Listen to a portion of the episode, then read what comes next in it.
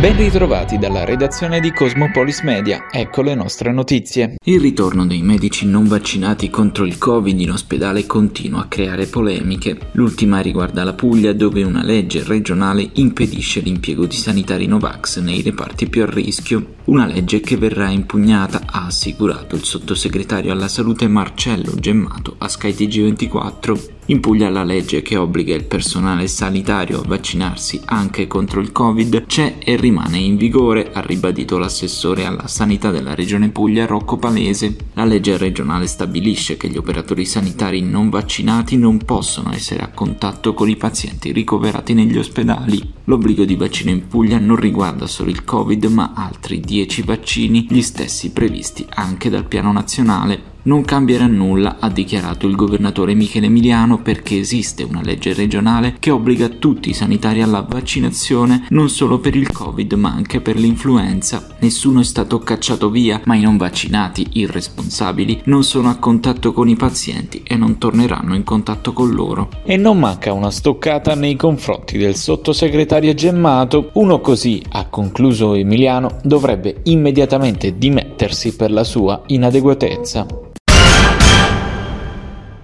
Sono 373 nuovi casi di Covid-19 registrati in Puglia secondo il bollettino regionale del 2 novembre, 3.650 i tamponi effettuati con un tasso di positività del 10,2%, nessun decesso rilevato.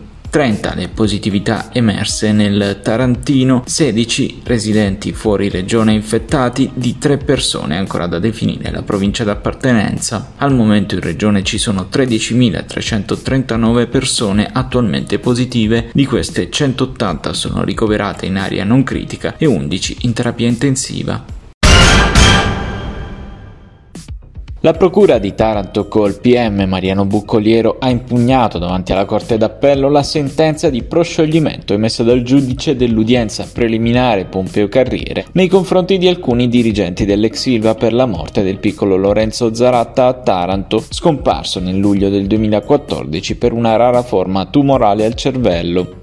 La soluzione per gli otto imputati, tutti quadri societari all'epoca della gestione Riva, Luigi Capogrosso, direttore dello stabilimento fino al 3 luglio 2012, nonché gli ex responsabili dell'area Parchi Minerali Giancarlo 40 e Marco Adelmi, l'ex capo dell'area Cocherie Ivan Di Maggio, l'ex responsabile dell'area Altiforni Salvatore De Felice, gli ex capi delle acciaierie Salvatore Dalò e Giovanni Valentino e Giuseppe Perrelli, all'epoca dei fatti responsabile dell'area gestione Rettami Ferro numerosi, era arrivata poiché allo stato attuale delle conoscenze scientifiche e della letteratura medica non era possibile dimostrare la correlazione causale tra inquinamento e tumori del sistema nervoso centrale. Secondo il PM Buccoliero che mira ad aprire un lungo processo va affrontato invece il rapporto tra sostanze cancerogene nel cervello di Lorenzo e tumore sviluppato dove tali sostanze sono state trovate.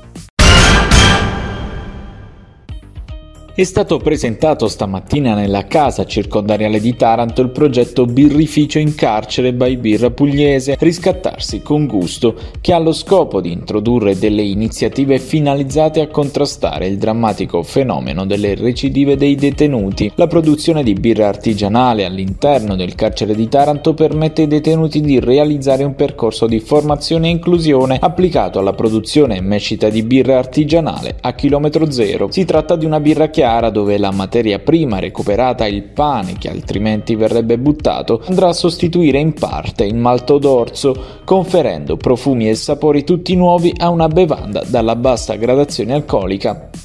Il progetto è nato da un'idea, abbiamo osservato che in altre realtà carcerarie c'erano dei progetti similari eh, dove veniva prodotta della birra eh, coinvolgendo diciamo, la, la, comunità carceraria, quindi i detenuti. Ci siamo voluti legare fortemente al territorio tarantino, quindi abbiamo utilizzato il pane raffermo, il pane che altrimenti andrebbe buttato e, e poi abbiamo, ci siamo voluti legare al prodotto numero uno per Taranto che è la cozza tarantina. Abbiamo pensato a una cosa, quindi una birra un po' salata, una birra chiara, un po' salata, leggermente speziata, con profumo di mare, diciamo una, una, una specie di impepata di cozze da bere. Normalmente noi abbiamo problemi seri, lo sappiamo tutti, qui nel meridione in particolare per le assunzioni regolari. Ecco, è importante anche ehm, lanciare questo messaggio che il lavoro deve essere regolare, noi spesso come Tribunale di Sorveglianza ci troviamo eh, persone che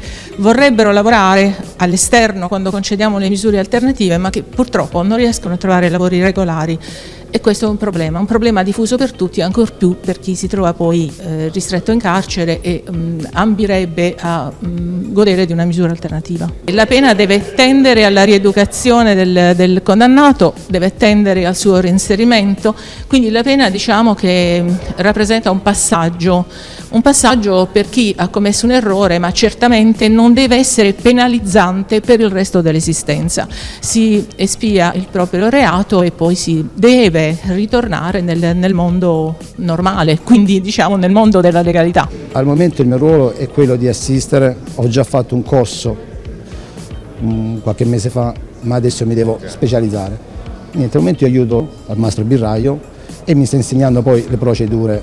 Niente, al momento aiuto a, fare le a imbottigliare le bottiglie, quello che è più che altro come una manodopera che piano piano devo e sto imparando a iniziare a fare la birra. Sì.